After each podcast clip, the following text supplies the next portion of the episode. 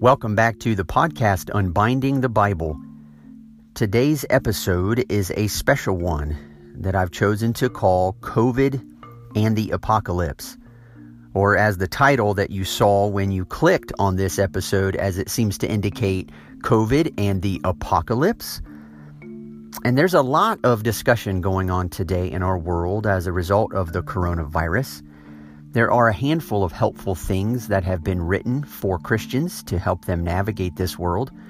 There's, of course, a lot of unhelpful things that have been written, and some unhelpful things that are being said, and some unhelpful things that are being believed um, by some who are Christians and some who are not.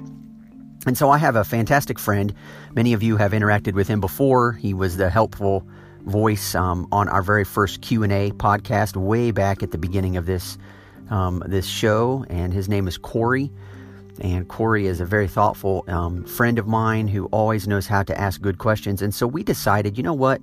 What if we tied together some of the themes that we've been talking about on the podcast to some of these ideas that have been circulating in the news, circulating on people's Facebook feeds, and may keep you up at night thinking about what's on the global scene and how Jesus wants us to um, not only think about apocalyptic things but how also we might choose to faithfully represent Him in a world that is sure um, beginning to think about a lot of new thoughts um, with the coronavirus. And so I've asked Corey to be on the podcast and we have a conversation, and I'm just excited to share it with you. Again, Corey's really thoughtful and he asks some great questions, and then we just talk. So some of this was thought through beforehand. Some of this I'm hearing on the spot, and that's great. And I just want to invite you in and um, hopefully you will be encouraged by the things that we talk about today. So let's just jump right into it.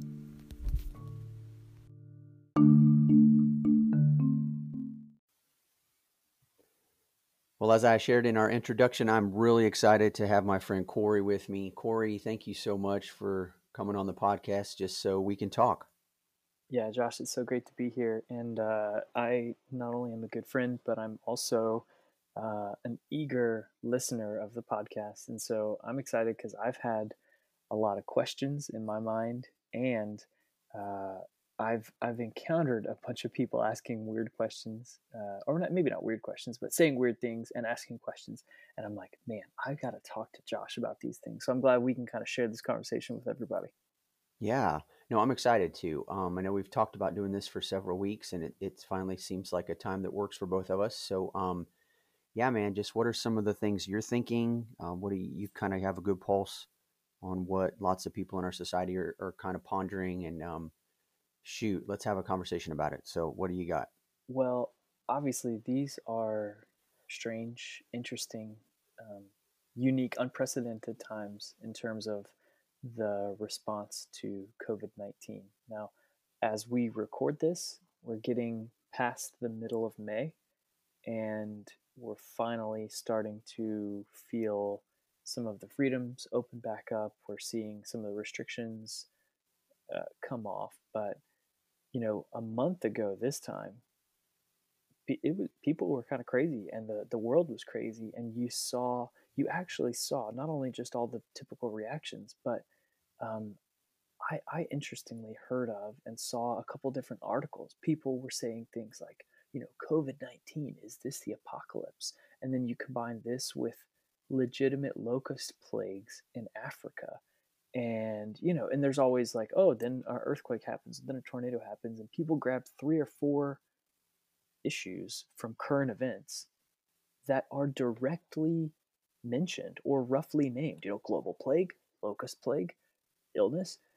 Is this the apocalypse?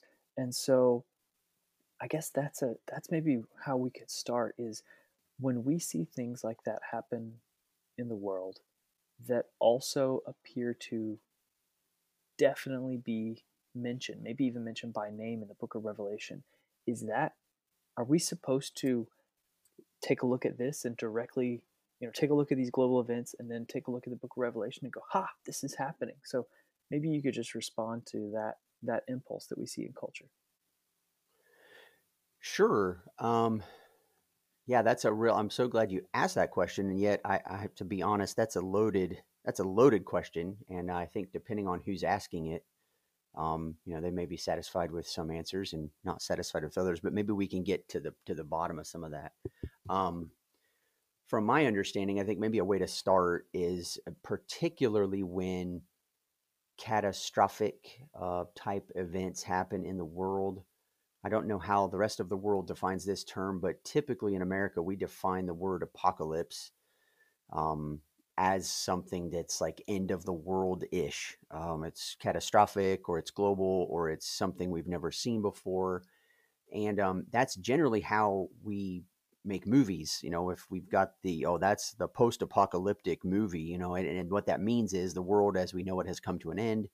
And, right. you know, gas prices are $6 and it's, you know, the book of Eli stuff. Um, and anyway, um, but it's interesting because the word apocalypse is actually what's called a transliteration of a Greek word, apocalypso.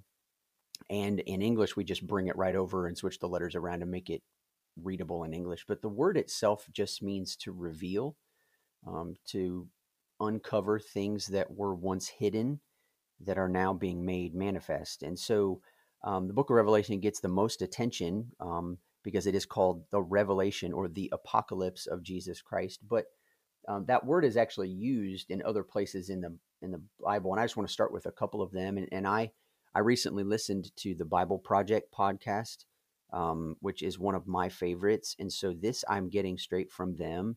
They've done a little research here and have been helpful.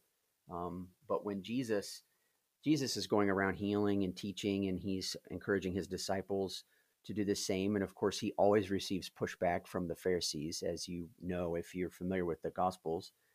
And in Matthew chapter 11, they're upset because John doesn't fit their descriptions of a guy who's, you know, fasting all the time. And then Jesus doesn't fit their descriptions of somebody sent from God because he's eating and drinking with tax collectors and sinners.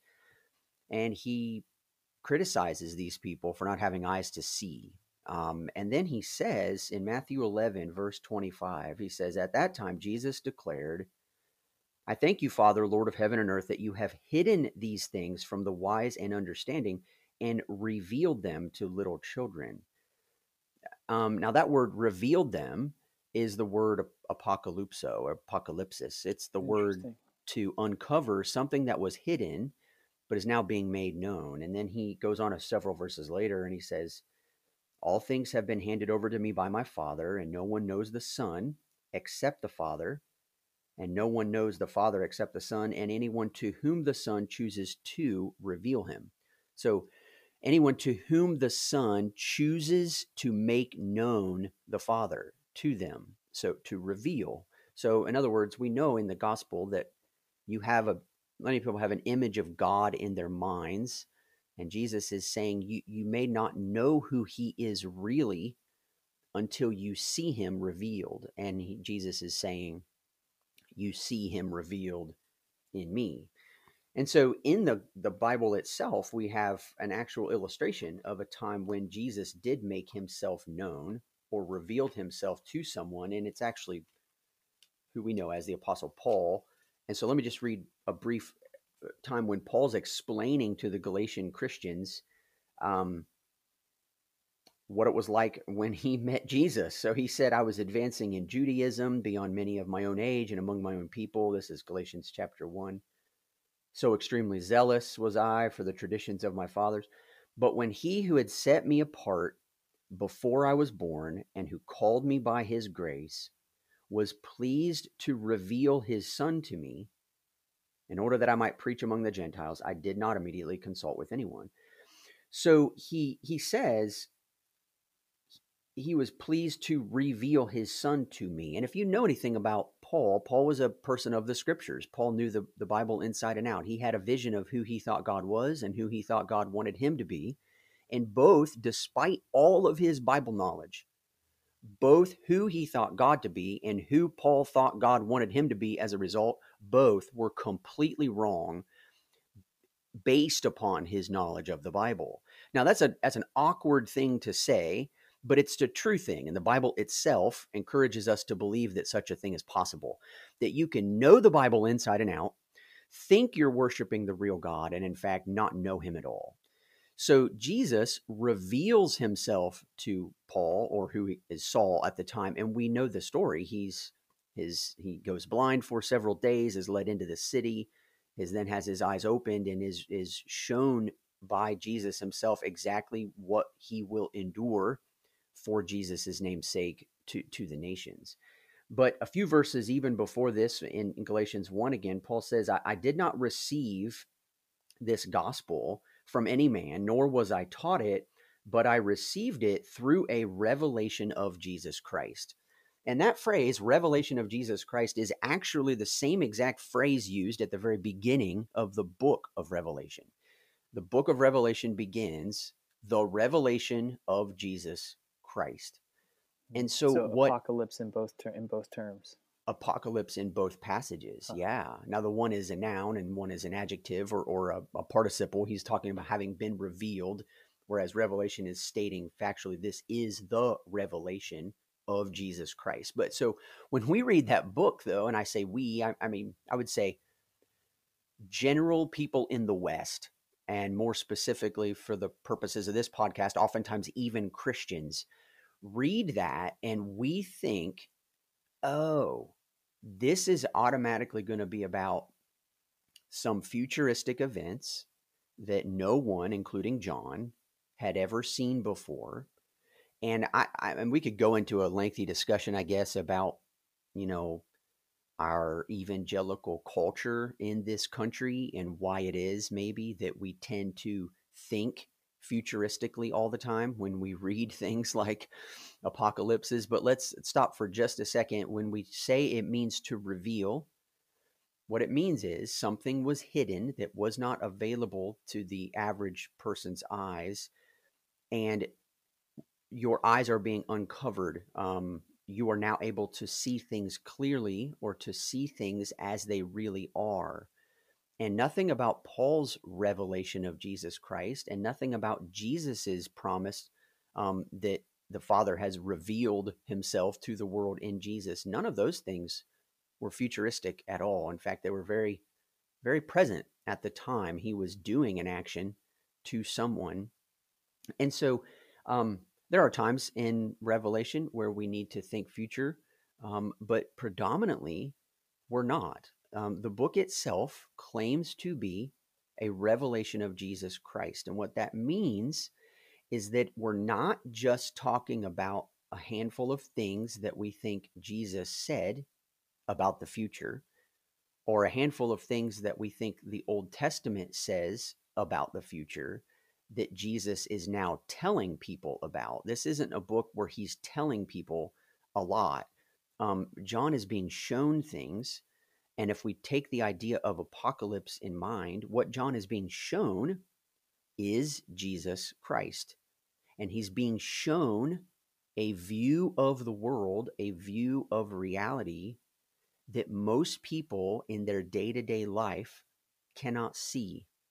It's the same view of reality that Jesus exposed for people in the time when he walked the earth who did who thought they knew God or believed they were going to be rejected by God if they saw him. Jesus m- made manifest the fact that there are people whose lives are under tremendous oppression and those people are not guilty of breaking God's law and therefore being punished for their sins. Jesus ac- acknowledges that the, the the enemy of our souls has a vested interest in destroying people's lives. That's not something you and I can see necessarily on a day-to-day basis unless Jesus gives us eyes to see it. And so the book of Revelation is a revealing of Jesus, Hmm. who he is, what he has come to do, what it means to follow him, and what the world actually looks like who both can't decide whether it wants to follow him or is very eager to do so. And Yeah. of course, without taking a, a month to walk through all the steps, I mean that that has to be our starting point. And it it it saddens me honestly, Corey, how quickly people jettison the what about this is about Jesus and go right back to oh oh here we go here's the end here's something that's coming what what's it going to be what's it going to look like and then all of the the theories and the um imposing different things sort start taking over and Yeah. Jesus just gets shoved to the back Oh Man, let me let me see if I if I understand that correctly, because of the way the word apocalypse is used, um, a, revealing. Paul says there, there's a revealing of Christ. John says this is the revelation of the Son of God. So, revelation is about Jesus and Jesus followers. It it is not in a sense saying, "Hey, here's a revelation in terms of prophecy, a, a prediction per se." Um, but it is saying this is about Jesus and about those who follow him. Uh, I mean, we've talked, uh, and maybe we should come back to this about like apocalyptic and the way imagery and language is used. Okay, so if it's about Jesus, just tell us, like, can put it in prose or put it in poetry? What is this stuff in the middle here? Um, but um, it, is that did, did I kind of get that right? Where um, the the revelation, the whole book, and John tells us this is it's it's about Jesus. Yeah. It, no, you did supposed get... to be, you know, newspaper in one hand, Bible in the other, kind of thing. Right. It, no, you did get that right, and you you actually used a couple terms which I think are really helpful for this discussion. But you said, you know, is a prophecy, and is this about a prediction of series of events? And and maybe Corey, you've really touched on one of the problems with with that and that is that prophecy is almost always just like the word apocalypse in our culture but prophecy is almost always thought about as um, predictions of the future um, but sadly prophecy is is a concept that runs all through the old testament and while i don't have an exact statistical number in front of me um, my understanding of, of scripture especially in the prophets which funny is what we call prophecy but the vast majority of what they did i would say 80 to 90% of what they actually said was not predictions of the future, it was a call to return to the terms of the covenant. That's exactly correct. I've heard somebody say that the the language that prophecy is not foretelling, it is forthtelling. Yes. And so it's not a bunch of little like grab bag marbles of like, okay, one day, you know, when it, the rain, it, it's going to happen and you're going to have a bumper crop or something. And then uh, also, by the way, Jesus is coming. But that's right. By and large, right. it is, it is, it was word to his people, you know, hey, return. that's good. Yeah. And so in, in Revelation, toward the end of the book, in Revelation chapter 19, verse 10, John says that, that for the testimony of Jesus, is the spirit of prophecy. And what I think John means is that if if prophecy was always the prophets were calling people to return to the terms of the covenant, well, in the New Testament, we call our Bibles the, the Old Testament and the New Testament. What we're actually saying is the Old Covenant and the New Covenant. And so the terms of the New Covenant are what? They are the Son of God became, you know, took on flesh, became one of us, um, to in order to bear our sins and put them to death on a cross, and for God to raise him up from the dead three days later, and to grant life to all who place faith in him and who choose to follow him. So the terms of the covenant are Jesus fully reveals the Father to the world. The world hates him for it and puts him to death. And that death, in a strange way, um, has offered, um, you know, satisfaction for the sins of the world and has literally put sin to death and put death to death. Um, without going into all the details of how that works, that's generally what's happening. And so, well, the book of Revelation is calling us to return to that. And what's so sad is we keep not returning to that. We keep saying, okay, got that good. Now let's look about the future. Let's see what's going to happen in the future.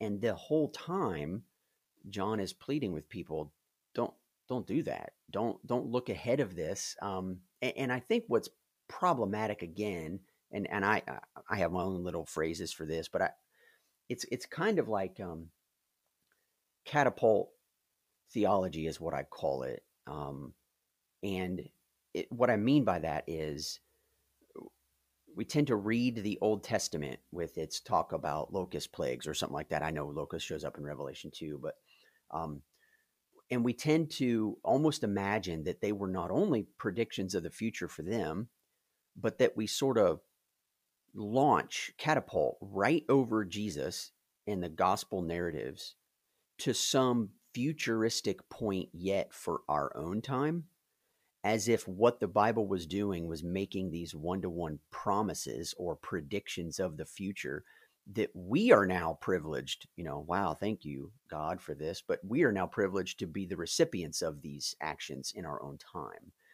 But sadly, Jesus, who the Bible says is the fulfillment of all of the promises of God that he makes to his people and to the world.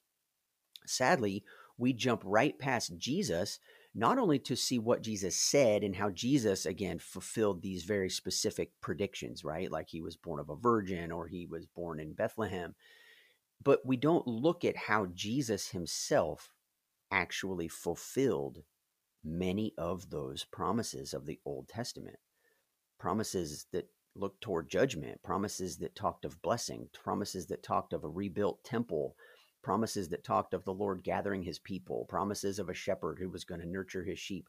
All of these images that the Old Testament uses are all wrapped up in Jesus' life, and he redefines many of them and shows even his own followers that these were never supposed to be one to one predictions of the future, that these are embodied in me as a person. And now John is revealing to us what it would look like to follow this person and know that the testimony of Jesus is the spirit of prophecy. And the word for testimony is just to to be a witness. And that's in fact what the church has been called to be. We are supposed to be witnesses to Jesus. And in so doing, the book of Revelation can be a prophetic book and an apocalyptic book and a letter, which John tells us it is. It's a letter written to churches. Um, that sadly, when most people interpret Revelation, they somehow think that those churches are no longer present for the vast majority of the book, which maybe that's a separate discussion. But um, anyway, that's, that's, no, that's, that's very that's very interesting. At the end, you you said that Revelation is is a letter, it is apocalyptic, and um, and a prophecy. Is that was that the three? I yeah. think that's that is hard to keep in our mind to keep those three things uh, to hold those three things together. And I'm I'm curious, and this this might be a little bit more of like a history of interpretation thing, um, but where it, it, you know there's okay so also this is a bit of an intramural debate this is stuff that you know christians could be christians and disagree about and you know whatever. I, I love it. I, I read it this way and i read it that way which is which is good you know praise right. the lord. But um where did we begin to get the idea that somewhere after chapter 3 this is all uh, capital T tribulation kind of stuff. Well, I think first of all, I think I'm representing that view correctly, um, but eh, all this stuff is futuristic, and so you could. I legitimately, I remember as a kid growing up hearing somebody teach about the locust. I mean, we mentioned locust because of Africa and because you recently had an episode on it, and they were like, "Well, the locust you know, it's giant, it's wings, it's stinging, it's stinging is in the power of the tail, and kind of floated it out there as like a what if maybe just maybe this is an Apache helicopter or something, which is like, wow. you know, they are scary yeah. looking and sometimes they have teeth drawn on them and stuff, but, um, but, um, yeah, I guess where where I'm where when did we begin to say, um, oh well, this these are all little symbols for things that are in the future. So, uh, you know, ancient readers could not have possibly understood when they said locust because uh, you know John was just doing his best to describe an Apache helicopter. That's the actual image that he saw. Um, where did we start to get those ideas coming from? You know what I love about you, Corey, is you always ask questions that I don't have a clue how to answer. So um, you're welcome. yes, thank you for that. Actually, um, the truth is, I actually don't know. Um, I don't know the history of interpretation well enough. I'm familiar with the view you just described. I also grew up with it.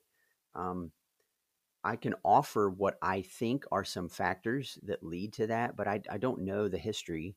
Um, uh, one one factor that I think leads to it is a very very strong view that what Jesus means when he's talking about preparing a house. Um, you know, in my father's house are many rooms. Um, in John 14, he talks about I'm going away to prepare a place for you. And the general response to most people that read that passage today is that Jesus is talking about going to heaven.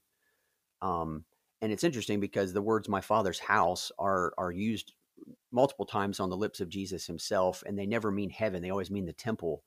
Um, and so, what's interesting about what God is coming to do, the good news, the hope, is not that God is going to whisk Christians away to heaven and yank them out of this God forsaken earth place.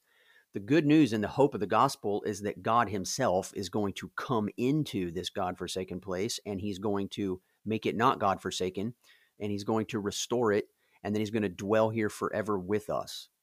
That's actually the story of of the gospel, which sadly isn't believed by many still in this in this time. And so when you have the idea that that, that God's best for you is to whisk you away from all difficulty instead of how I read most of the scriptures, which seem to indicate that he simply comes to you in the midst of your difficulty and promises to be with you in that, which I think is the incarnation of Jesus then you start to think, okay, well, when the Bible starts describing horrific, horrible things, God doesn't want me to have to endure that. So there's got to be an explanation for why I'm not going to be there when all that terrible stuff happens. And I, again, I may be making a caricature, and that's not my intention. The way I grew up hearing it was that that would be God's heart. He would want to remove the Christians before the bad stuff happened because he loves us. And my question to that would be what did God do when the bad stuff was happening in this world? He came into it with us. You know, when Daniel and Shadrach, Meshach, and Abednego were thrown into the fiery furnace in Daniel chapter 3, the Lord didn't whisk them out of the fire. He showed up in the fire with the three of them. Um, it's it's it was their faithful witness to him, and it's the same call that the members in Revelation are are exhorted to. And so I I, I know it's a system called dispensationalism, and I know it, it has a belief that God's plans for Israel as an ethnic nation are not finished, and He's going to do, deal with His church now. He's going to remove His church from the world, and then He'll focus His attention back on His ethnic people while these terrible events are unfolding. Um, it is a system, and I've attempted to discuss it with some people, and if you're really steeped in it, um, it's kind of hard to shake it. That's that's just your lens for seeing the world. Um, I think there are lots of reasons to um, watch Jesus break that down and dismantle that in the Gospels. But I have not personally had lengthy discussions with those who are still believers in that system. I just know I've come out of it. Um, but I think, Corey, if you read the book of Revelation, not only is there no word for what has been affectionately called the rapture, but there just is no indication at all unless you are bringing that idea with you into the book of revelation. There's just no idea at all that there's some magical point at which you're here. And you know john has exhorted you right? He's exhorted the churches in chapter 2 and 3 oh wait but once they've been exhorted they're no longer in the book. And and that does such destruction to the book of revelation because john just explained all of the categories that you and I are supposed to think in when we read the rest of the book. I mean, he describes lampstands right. and shining in the dark. He describes, you know, the the the Jezebel, who is the image of a prostitute and a whore, which shows up in chapter 18 and chapter 17. He deals with churches who are being killed for their faith. We'll take a look at chapter 11 in Revelation, or chapter 12, or chapter 13, or chapter 14. Like he's giving us all the lenses through which to understand what it means to be a faithful witness in the world. And instead of simply saying you're being killed by the Jews who don't like your new Christian position, he then repaints that same description as a horrific beast who is wielding power in Rome and in the hearts of unfaithful people who want to conquer or want to destroy the Christians. And the Christians are those who follow the Lamb who conquered by allowing death to defeat him and in so doing defeated death. And so he's calling his followers to faithfully embody that reality in the world. And he is simply describing it in fantastical, creative imagery because this is all very heightened. And he's saying, if, if I pull the cover off of this, you're going to see it for what it really is. And instead of seeing government, which is like people who meet in a building and who enact laws and try to protect people, what you're going to see is that sometimes those things uh, under the surface, if lives are being ruined eh, and not saved, or lives are being destroyed and not protected, you can know that the destroyer of our souls is behind that. It's not people, it's an enemy which is why I think Jesus can pray on the cross, Father, forgive them, for they don't know what they're doing. I mean, he's literally asking the Father to forgive the very people who are putting him to death because he hears in their accusations, you know, hey, come down off the cross if you're the Son of God. And if you're the Son of God, save yourself and us. He's hearing the same accusations he heard from the serpent in the wilderness. If you're the Son of God, command these stones to become bread. He hears it on their lips. They're just voicing the concerns or the uh, you know the mindset of Satan himself. And when that's the case, Jesus knows people are caught in this. And so I think Revelation is a big book showing us, revealing to us, right? Unveiling the truth of Jesus and what his coming kingdom means in the real world and what it would look like in the real world to follow this Jesus. And we have a lot of questions, man. Like, how many times have you heard uh, who's at fault? You know, if God really loved us, why would he send this coronavirus? Or, oh, this coronavirus is because of the Chinese government. Or this coronavirus is started in a lab by somebody who wants to get rich, and the whole political system in our country is in collusion together. Have you heard stuff like this, or is it just me? No, I, I have a friend who has a special affinity for um, what are they called? Conspiracy theories. Oh, and sure. We yep. we had a talk the other day. I was actually at the hospital with one of the kids, and uh, yeah, he was like, "Well, actually, the guy who owns this thing owns whatever, and guess what else?" And it's and I'm like, "Hey, you know what, bro? Like, uh, if if you're right, it was a terribly poorly executed plan. Like if anyone's getting rich off this, uh, they they they executed it really poorly, and they opened the door for a lot of other crooks who were doing like cyber COVID crime and uh, you know just uh, bad, poor poor execution. So even your theory is is weird, but yeah. Well, I'm I'm curious too. Okay, so um, when when most of us laymen uh, go and read the book of Revelation, we encounter fantastic images, giant horned beasts with eyes and uh, you know smoke and fire and scrolls and seals and peals of thunder and um, fantastic and frightful images. And what we can either do is uh, you know, Gog and Magog and world nations and bears and is that Russia and all this other stuff. Uh, what we can either do is look around to find out what kind of phenomenon might make sense of this image in our world. So what what could it be? Uh, and when we're which which leads you always reading and then always asking like, okay, how could this fit into that? Could could the Antichrist be Barack Obama? Could the Antichrist be Ronald Reagan? Uh, people have suggested both, right? Um, um, and then you're always kind of. I actually heard one dispensationalist uh, professor say, like, because the devil doesn't know when God is coming back, there is always an Antichrist figure on deck, a specific, like, this person is ready to be the Antichrist, and then I guess when that guy gets too old in the devil's mind, he gets replaced. Like the devil's kind of like keeping somebody on deck. But anyway, um, I'm kind of getting away from the question here. But so the the reality is when we read those, we can either have a specific image in mind or like kind of an open-ended image could be this could be this but i'm looking around for this kind of thing or where, where i think you'll probably go is we, we we can have some kind of connection to the old testament um, and a loose uh, sort of poetic connection with some of these images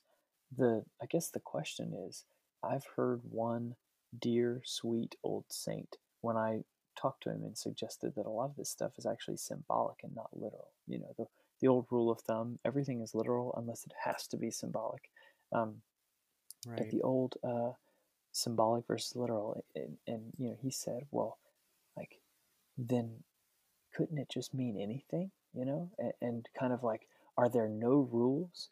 And so I, I think that probably your listeners are compelled by your descriptions and your interpretations but the question still remains like then then are there are there kind of no rules are we all are or how do we develop the impulse for understanding those rules of interpretation yeah that's an excellent question and i i want to preface it by saying sure um the moment you do say it's it's um you know symbolic let's let's be honest with everyone. Yeah, the moment we say that, we are opening ourselves up to whose interpretation then gets to win the day. And I think that that's also welcome to biblical interpretation, right? So most people don't know that they're bringing a lot of assumptions to the table when they try to interpret a passage of scripture. And so um, your your point though is very very good. We have to use the Old Testament. So John it's funny. John isn't just writing a letter, um, and it doesn't. I don't think it's just unique that his letter happens to be the last one in our Bibles. I mean, I really do see Revelation as culminating everything that's been spoken about prior to this point. Um, and so the the the controls, right? Anything goes. Well, no, it's not anything goes. Um, our lack of understanding of the flow of the Old Testament is what hinders most people from having any clue what to do with what they find in Revelation. So, I mean, let me just give you one example. Okay, so in Revelation 1, um, it says it's describing one like a son of man who's standing in the middle of a bunch of lampstands. And we know from Daniel chapter 7 and from Jesus's favorite way of referring to himself in the Gospels. I'm not sure if people know this, but Jesus never calls himself the Son of God. He only ever calls himself the Son of Man which that's a fun discussion all by itself. But um, the Son of Man was this description of some divine person who's going to ascend on the clouds up to the Ancient of Days, which was a way of describing the Lord God Himself, who was going to receive a kingdom from the Ancient of Days, a kingdom that would never end. And so when Jesus refers to himself as the Son of Man, all the Jews knew what he was saying there. And in fact, when Jesus says, You'll see the Son of Man coming on the clouds of heaven to the Pharisees, that's when they pick up stones to stone him. Like they know who he's claiming to be and they don't like it. And in Revelation 1, John has a vision of this Son of Man standing in the middle of lampstands. Now, these are not golden candelabras from the temple. Later in chapter 1 of Revelation, John tells us that the lampstands are churches. And so we automatically have a, an indicator that this is symbolic. When you see a lampstand, it's a it's a church or it's a group of Christians. But Jesus, it says that when John looks at him, it says, In his right hand he held seven stars, and from his mouth came a sharp two edged sword. Now, I grew up in a context that, I mean, people drew pictures of this stuff. Like Jesus literally has this right. like four foot blade of steel coming out of his mouth. Like, I mean, talk about how hard would it fire be? Fire hair and fire yeah, eyes. fire hair and fire stuff. eyes. Right, right, right. And and again, we kind of snicker and it's funny, but it this is an apocalypse, right? It's a revealing. So what is that revealing? What is it unveiling when you have a sword coming out of someone's mouth? Well, you think swords are used for like slaying people, cutting them down. So are Jesus's words like cutting people down? Well, let's think about Jesus's words when he spoke them in the Gospels. He said that my words bring life. I only speak what the Father tells me. And the Father has revealed himself as loving and compassionate. And yet, we know it from Hebrews that the author there says that the Word of God is living and active, sharper than any double edged sword It penetrates to the dividing of soul and spirit, joints and marrow. It judges the thoughts and the attitudes or the intentions of the heart. Now, if Jesus' words speak in such a way, as Jesus is called in John 1, the Word of God Himself, if Jesus' life and His words speak these kinds of things, then we know that a sword coming out of His mouth may indicate a reference to the fact that His words can either penetrate to the heart or to those who reject His words, they might be cause for for judgment. And so you say, okay, well, then does Jesus just speak judgment or does Jesus wield judgment? You know, Jesus is going to come back and he's going to deal with his enemies. And the question I want to ask is, how? How does he deal with his enemies? Because in John chapter 12, and I'll, so I'll add this to my discussion of the Old Testament, these controls or parameters that I think we need are not just what does the Old Testament say, but what did Jesus say? when he was here. That's a good point. That's a good and point. so let me read no... us. Right. Go ahead. No, no. I'm just saying that it's not that there's no rules, and that right. like okay, well anything goes. Like anything could be this, you know, seven horned, eight eyed uh, bear coming out of the sea, but there's the Old Testament and there's Jesus. Start with start with those. Start with what? Yeah, you start will, with yeah. You'll have you'll have the bumpers on the bowling alley there. Yeah, that's right. So let me read you a passage that Jesus in John 12, starting in verse 44, it says, Jesus cried out and said, Whoever believes in me believes not in me, but in him who sent me. And whoever sees me sees him who sent me. I have come into the world as light, so that whoever believes in me may not remain in darkness. If anyone hears my words and does not keep them, okay, so Right. We know what it means to keep Jesus' words, but if we if you hear him and you don't keep him, listen to what he says. I do not judge him. Well, that's odd.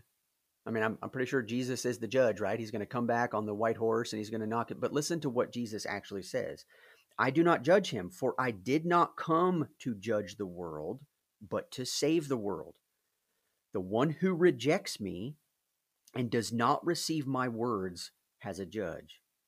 The word that I have spoken will judge him on the last day. Now we have a figure, a Son of Man figure with a sword coming out of his mouth. We know that the sword is oftentimes referenced or as a reference to the Word of God, and it can pierce to the intentions of the heart. And now Jesus is saying, I am not a sword wielding person. I mean, we know the disciples wanted him to be that. I mean, Peter grabbed for a sword when Jesus was going to be arrested in the garden, and Jesus rebukes him. Um, Jesus says, I'm not coming to bring judgment like that. I speak the truth. And in the end, those who do not want the truth will be judged by my words. He has authority. He's not, you know, Corey, sometimes I wonder if, if real violence is not oftentimes rooted in fear um, we're just we've got to come out swinging because we're afraid of what might happen if we don't. Jesus isn't like that, man. He just totally stands in the truth and says, "I am the truth," and then says, "If you don't want that, I'm not here to inflict, you know, cruel punishment on you. You're you're going to be judged because you will literally decide to remain in the darkness and not come into the light." Any thoughts on that? What does that make no, sense? That that's good. That's good. I I think that um, as I hear, you know, as I hear the the Book of Revelation and the um, the different images and the way Jesus uh, has His word, right? The word coming out of the mouth. Uh, this is the judge. This is the sword. This is the thing that divides. And uh, we we do have all the material there it's just maybe it's just such a dramatic shift from those of us who kind of grew up in the world of Left Behind, and mm, uh, yeah. Uh, and so, sorry, trigger warning, right? You know, I know you're, I know you're over there twitching, right? But um, no, that's but uh, just such a dramatic shift from like, okay, well, if two witnesses aren't two people, proclaiming in the streets or what does it mean for the two witnesses to die and what do we do with the numbers and how, you know um, i think that you know we could go issue by issue like numbers and images and symbols and like okay well how do we understand this and how do we understand that and actually your podcast episodes are kind of doing that they're marching through plotting uh, piece by piece um, but uh, what what it comes back to, you know, in terms of like today's episode, thinking about okay, the COVID and the apocalypse. By and large, the answer to should these things make us think about the apocalypse? It's it's kind of yes and no. Uh, yes, any form of physical suffering is a manifestation of sin in general, of the curse on the world, maybe or maybe not God's specific judging or cursing of any specific population, but how could we know that truly? Um, but it also is all part of the challenge of living faithfully in a broken world right which is which is part and parcel of the message of revelation like how do we live faithfully how do we keep our lamps lit uh, and and stay faithful in the midst of a world that is opposing a world system, the devil, the flesh that is opposing us at right. every turn. Right. Well, let's think about this. So, you said, what does it mean to be faithful? And I would say, um, according to the New Testament, be faithful to what? And if the church is called to be witnesses to Jesus and his kingdom, then we are talking about being faithful to Jesus. We're, we're talking about um, receiving His truth and His light deep into our own darkness. And as He transforms us there, we join Him in graciously, compassionately, and lovingly reaching into the darkness in our world and trying to to shine light there as well. And so I, I want to go back to a passage in the Gospels, right? If I'm following Jesus, I've got to watch what Jesus did. And do you remember that scene in John 9 where there's a man born blind and Jesus is about to heal him. And, and the disciples, okay, so these are followers of Jesus. This is important because we're disciples. And just a side note, you ought to try to see yourself in the disciples when you read the Gospels if you're a Christian, because they're the model of sometimes what not to do and what they're doing, but they're trying to follow him. Their question to Jesus is Who sinned, this man or his parents, that he was born blind? Um, I think it's not too far of a stretch to say today, our question, unfortunately, in churches has been whose fault is the coronavirus? The Chinese or the government? Is this a conspiracy? Who's doing it? That's and I would say point. if we want to be faithful followers of Jesus, we've got to respond to question. First of all, we ought not to ask that question because the disciples, Jesus redirects them. What does he say? It's not that this man sinned or his parents, that he was born blind, but that the works of God might be displayed in him. Now, we've got to hang on Jesus' words because he's the one we're trying to be faithful to. He never addresses their concern. The disciples are very, very, very, very interested, as are all humans, in wanting to know whose fault is this? And Jesus blows right past that question because the issue isn't whose fault is it the issue is someone is suffering. And i'm afraid that we've lost that today. Um we're not interested it's not that we're not interested in who's suffering but goodness I, do we want to sit around for days and days and days and just talk to people about whose fault this is?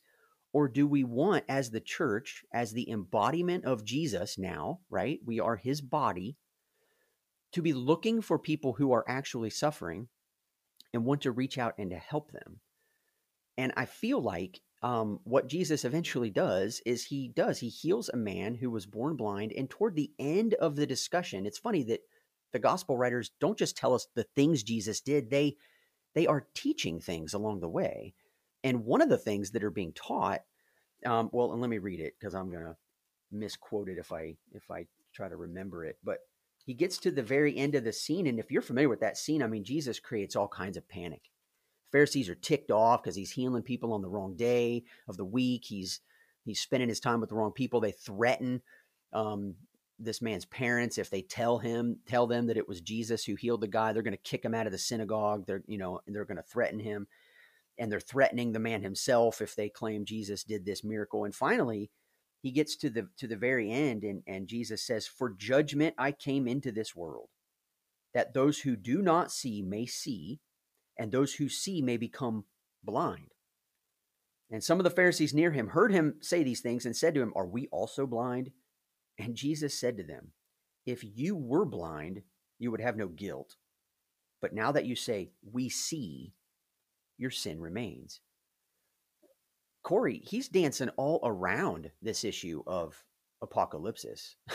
he's dancing all around this issue of who thinks they see when they really don't and who is blind but who actually can now see because he's just interacted with me and i am i'm sorry to say it this way i, I don't mean any ill will but i believe the more i read the gospels the more i think there are well-intentioned christians who name the name of jesus with their lips but who are extremely blind in the way that they view the world and I do not say that because I do not like Christians.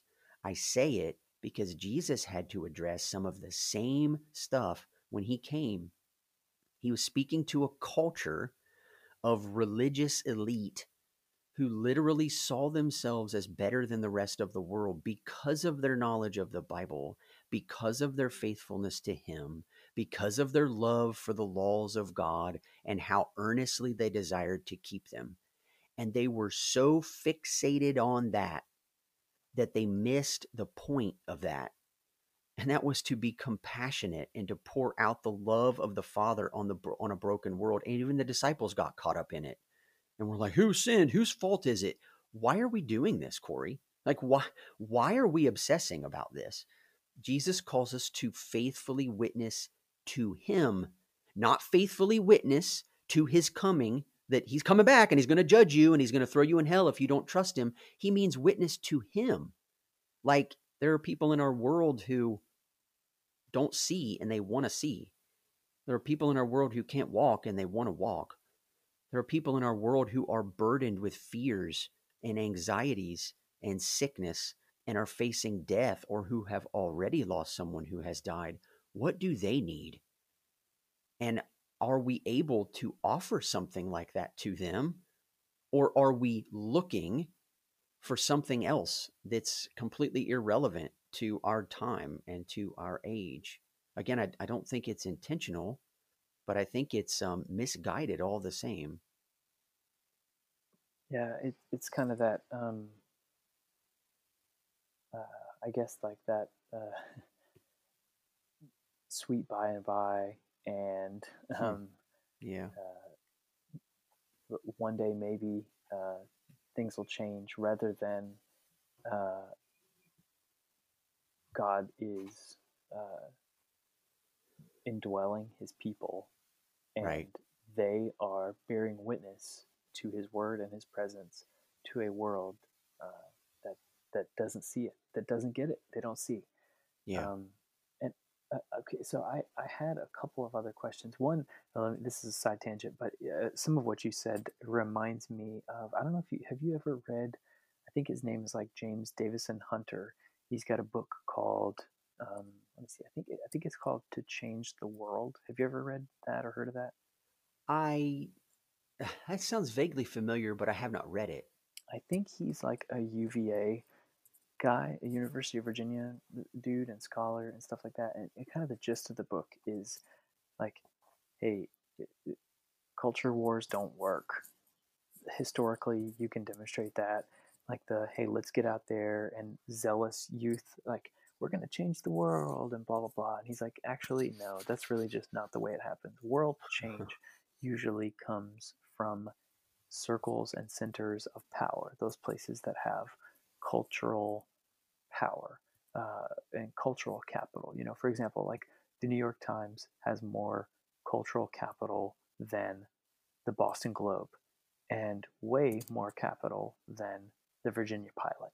you know and so and Yeah. uh, real cultural change typically comes uh, from upstream and trickles downstream and so for the church their job has never been to make a culture war and cha- go change the world but to be a faithful presence and then he kind of defines what he means and talks about faithful presence. Anyway faithful presence as opposed to world change.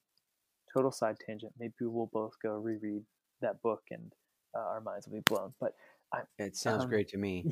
exactly yeah so sorry to throw that in but um i think that maybe one other thing then if um if we're looking for symbol if we're looking for connection to the old testament if we're looking for um imaginative uh, depictions of present realities um, then at at what point or at what points uh, does Revelation, should the book of Revelation point the church to something future? Because I think we rightly, you know, grab the last couple of chapters and like, hey, new heavens and new earth and and the return of Christ and the, like, yes, like the, these things are coming.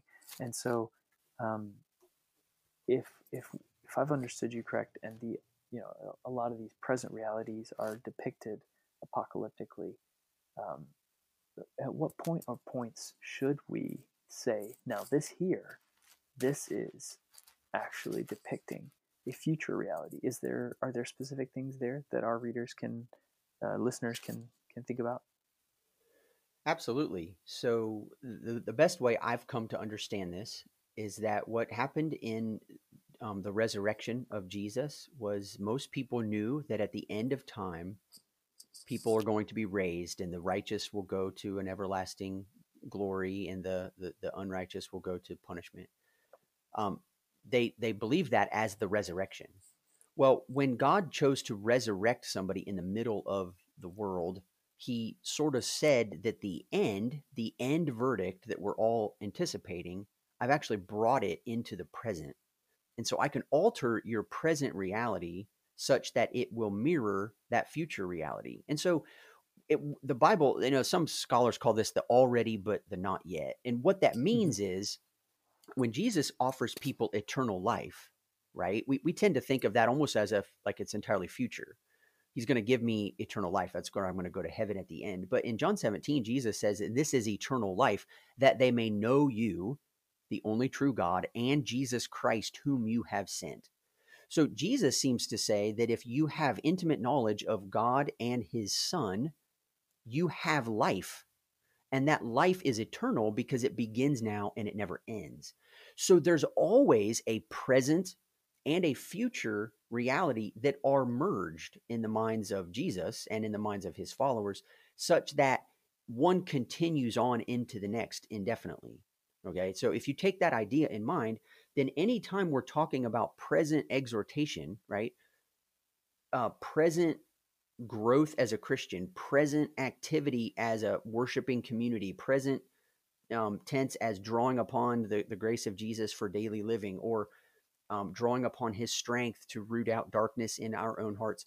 All of that is done now in anticipation of a perfect future when none of that stuff will be a struggle. Like we'll be prepared for the place we're actually going.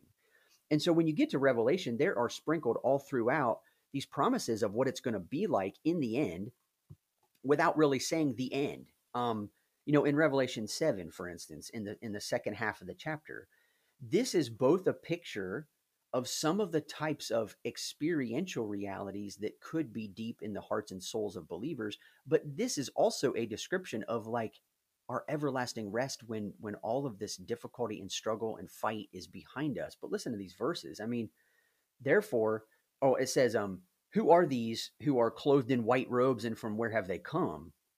And and he says, These are the ones coming out of the great tribulation. They've washed their robes and made them white in the blood of the Lamb. They are before the throne of God and serve him day and night in his temple. And he who sits on the throne will shelter them with his presence. They shall hunger no more, neither thirst any more. The sun shall not strike them, nor any scorching heat. For the Lamb in the midst of the throne will be their shepherd, and he will guide them to springs of living water, and God will wipe away every tear from their eyes.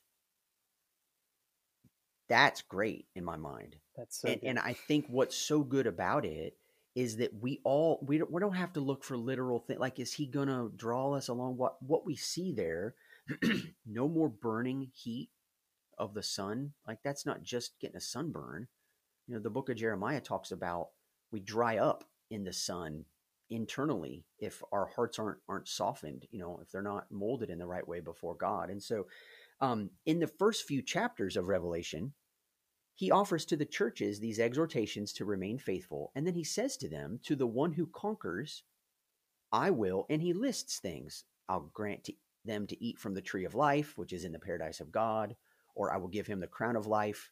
Um, and no one will be able to take it away from him i will clothe him in a white robe at the end, and you can go read those on your own, and I would encourage anyone to do that. Go read the last verse or so of every address to these different churches. There's always a promise of something that they will receive if they trust Him. Well, all of those promises are fully revealed at the end of the book, but they're also sprinkled throughout as describing these kinds of people, like here.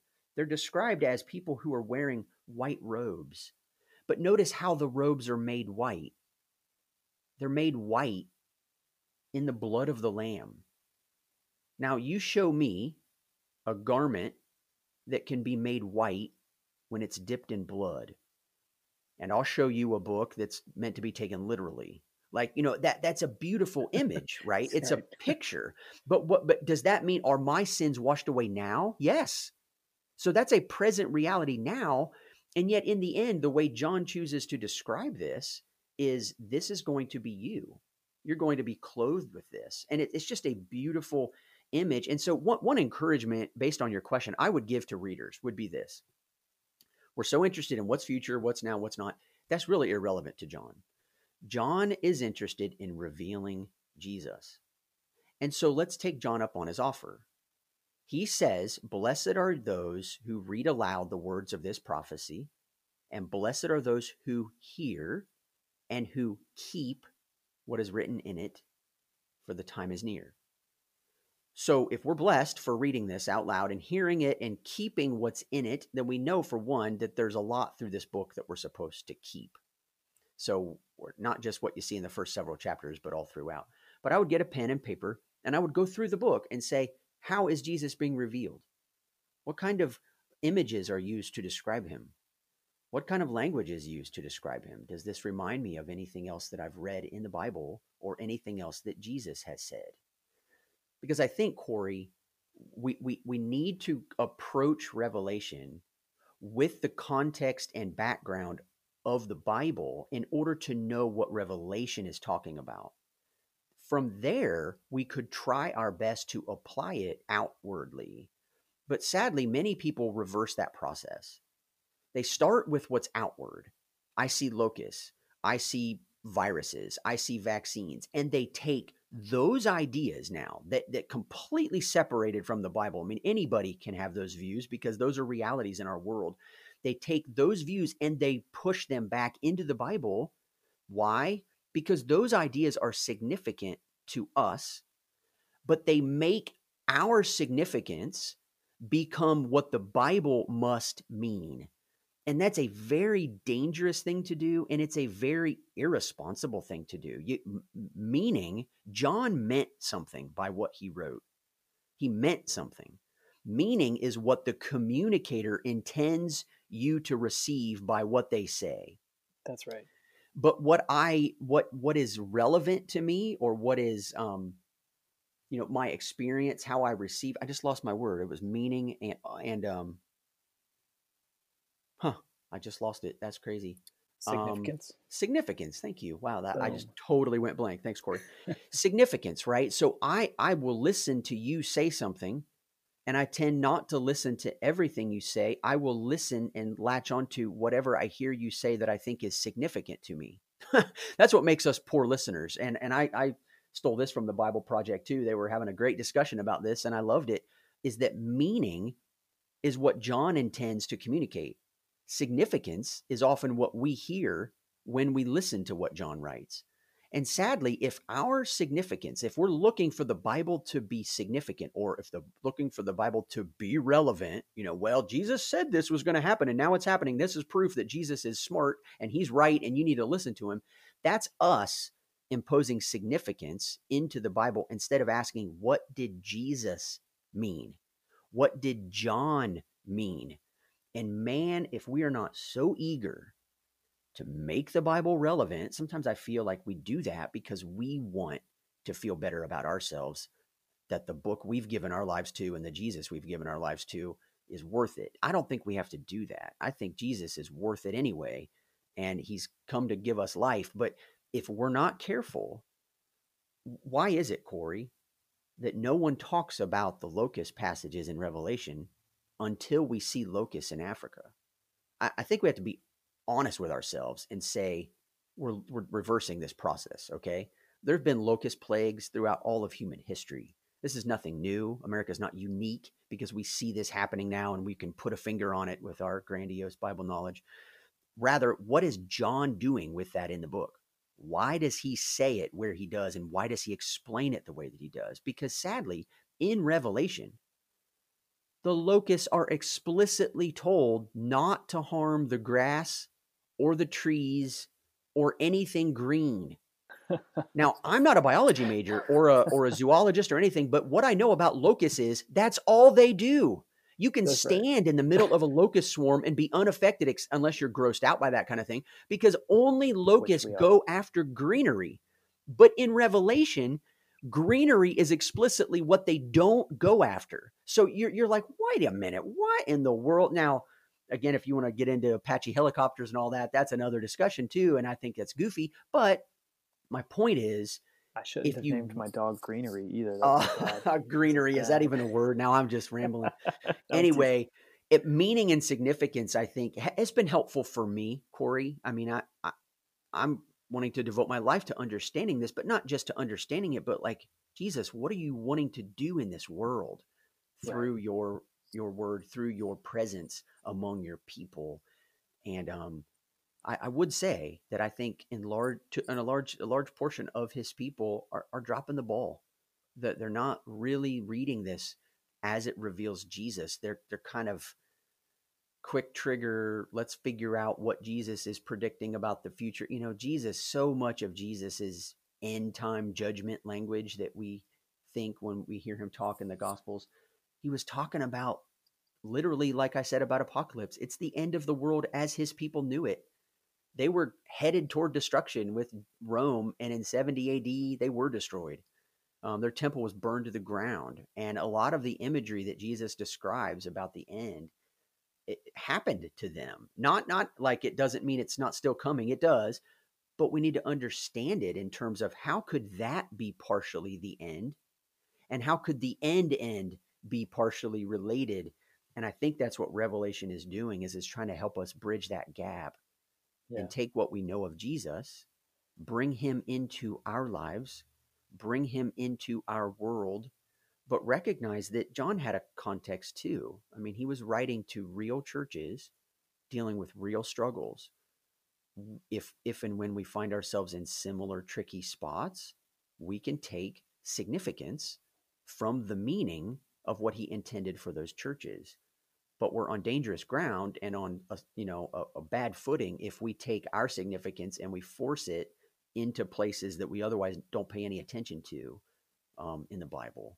Yeah. so it, yeah. to me it has always felt that way. Like if you ever hear you know advertisements of a prophecy bible study or a prophecy conference usually that's like code word for biblical speculation. Like, yeah, let's sit around, which is fun conversationally. Like, if I could just sit around with some old man and drink coffee and smoke pipe and like wonder about the world. I mean, it's it's fun. it's the it's stuff of good movies, but it, it just may not be.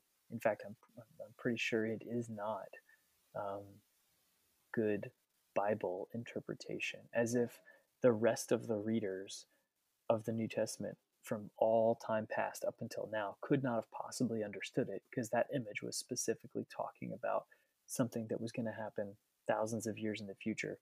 Uh, yeah. And so I, I think if you know to kind of put a bow on it here, it, you are saying it is not helpful or appropriate to bring world events to the book of Revelation, no matter how similar the language can be. Oh, locust and locust. Oh, uh, you know, war and war. Oh, uh, blood in the water. Look, now this water turned red or whatever. Um, it is not helpful to do that, although those events might be part of the reality of living in a fallen and cursed world, which is part of the thing that we need to persevere and bear witness to Jesus through that. So, but it's it's not helpful or appropriate to bring those events like COVID uh, to the Bible and say, "Ooh, where, where do we see this event, this uh, global phenomenon uh, taking place in this in this old book here?" Um, but rather, the book is about Jesus. It's about revealing Him in the midst of this broken and uh, hurting world. Now, the, the if if we accept that, there are huge implications for how we read the rest of the book, how we uh, have read the book in the past, and oh, is you know, millennials and tribulations and all those other things. And I think we can get to those. I think we have a whole additional uh, conversation about those. But I'm I'm curious if you have just any like final thoughts on uh, reading Revelation uh, and these troubling global events that often make us think, "Oh, Revelation, this maybe it's happening." Any final thoughts on that? Sure. So, in the beginning of Revelation, there's this beautiful description of the Son of Man, who we know is Jesus. And in each of the addresses to the seven churches, John singles out one of those aspects of this vision to address with each church. And what that communicates to us is that there is something about Jesus that each of these churches needs to become a little more aware of in their own understanding because their lack of understanding it or their failure to recognize that Jesus is each of these elements is directly leading to them struggling um, to maintain faithful witness or it's showing that they've already given that up. And so I would say, first and foremost, what we all need in the church is an increasingly deeper and richer view of who Jesus is. Um, our eyes have to be on Him, and sadly, that tends to be what doesn't happen when our eyes are on all of the world events.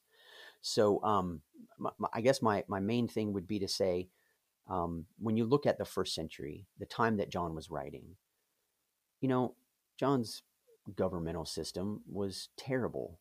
Like, I mean, we we we have political arguments all the time today about whether we think partisan polit which partisan you know party can actually pr- produce the best government but that that occupies our time. But in john's mind john wasn't asking the church to try to you know overthrow the roman government. He's just like this is the reality we live in. Let's talk about it. Let's talk about what it would look like to live in this reality. And so i think that's what we need to do. As much as people are, are afraid that coronavirus means X, Y, Z, or um, you know the vaccine coming is going to be some mark of the beast. I mean, it, it again, that's a, another lengthy discussion, and and I, I don't see things going that way. What I do see is Jesus claiming to be the truth, and he says, "Anyone who is of the truth hears my voice."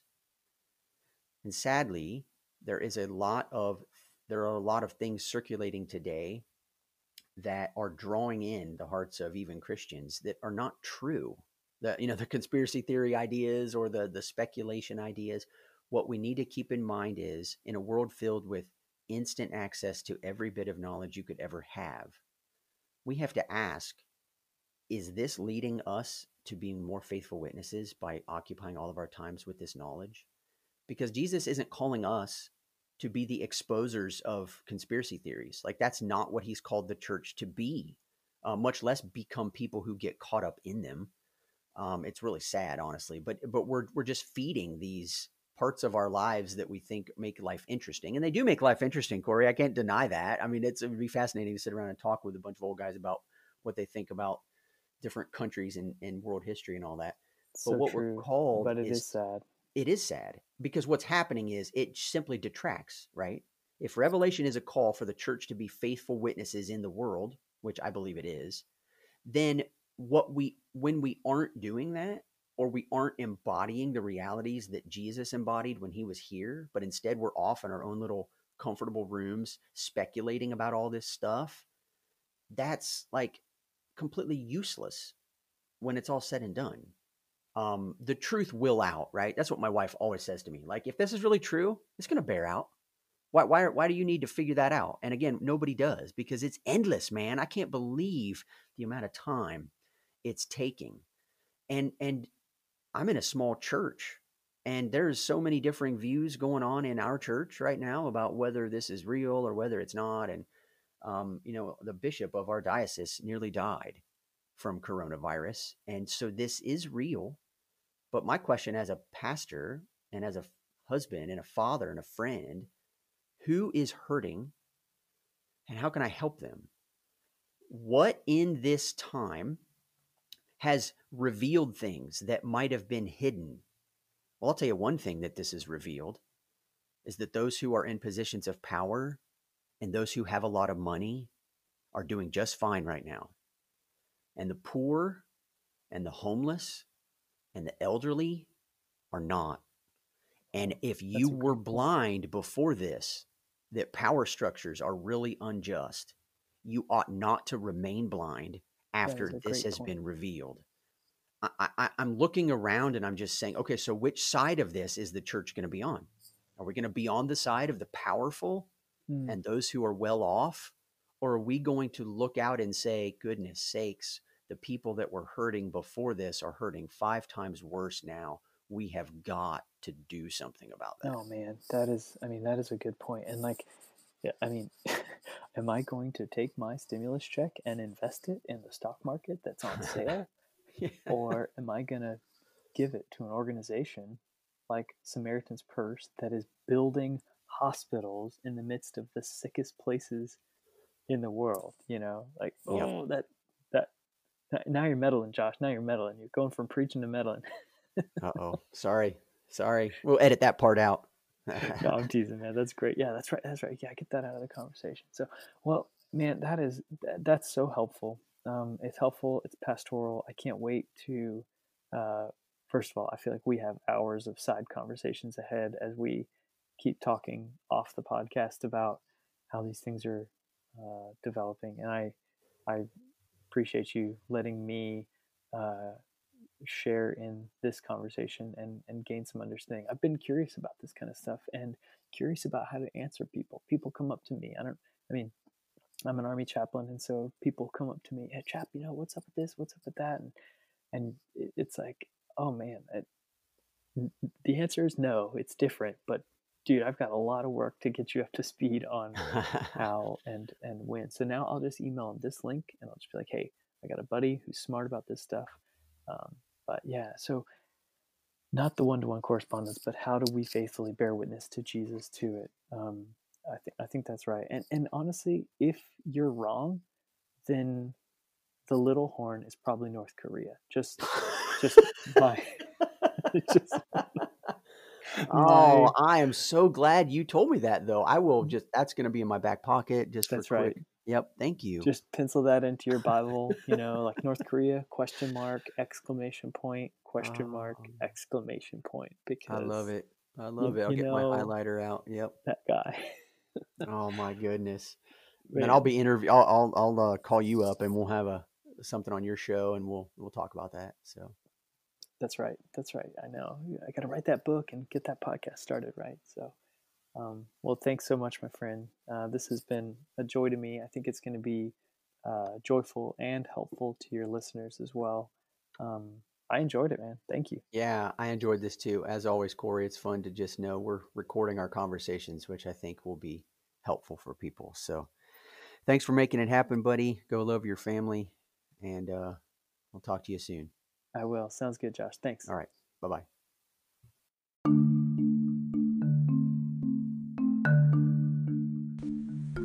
Well, if you've made it this far in the podcast, I want to congratulate you. You've just listened to two friends have a conversation that took over an hour.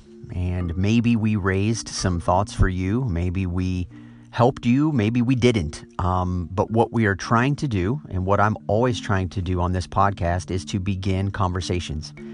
I want Christians to be among those in our world who are deep thinkers and who don't just um, reduce realities to simple platitudes or simple statements, um, but we really do the hard work of thinking through issues and how we will respond faithfully to them. And so I'm hoping that that's what this was for you. This was nothing more than the beginning of a conversation.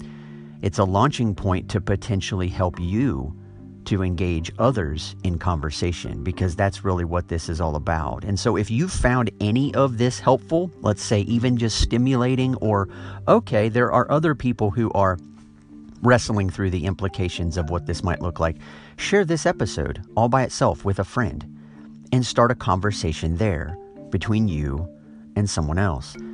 Share this episode with someone that you've already gotten into conversations with, and maybe if you found it helpful, um, you'll be able to use some of these themes in your own conversations.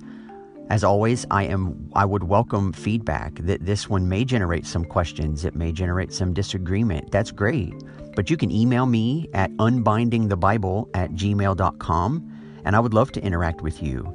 I'd love to receive some comments or some feedback or some things that maybe I've not considered. I don't have all of this figured out, but the approach that I'm taking is one that I believe is very rooted in who Jesus is, what he said he actually fulfilled when he came, as well as the relationship by what are some of the things we're still looking for him to fulfill at some point yet future for us. And so I'm hoping that you are engaging thoughtfully with your culture, with your friends, asking good questions, listening longly to their responses so that you get to understand the heart of people. I really do think that's one of the keys that the church desperately needs today is we need to be a place filled with good listeners and those who can help others um, navigate their worlds well. So thanks, Corey, for helping me do that. And thank you all for your interaction with me on this podcast as well. Have a great week.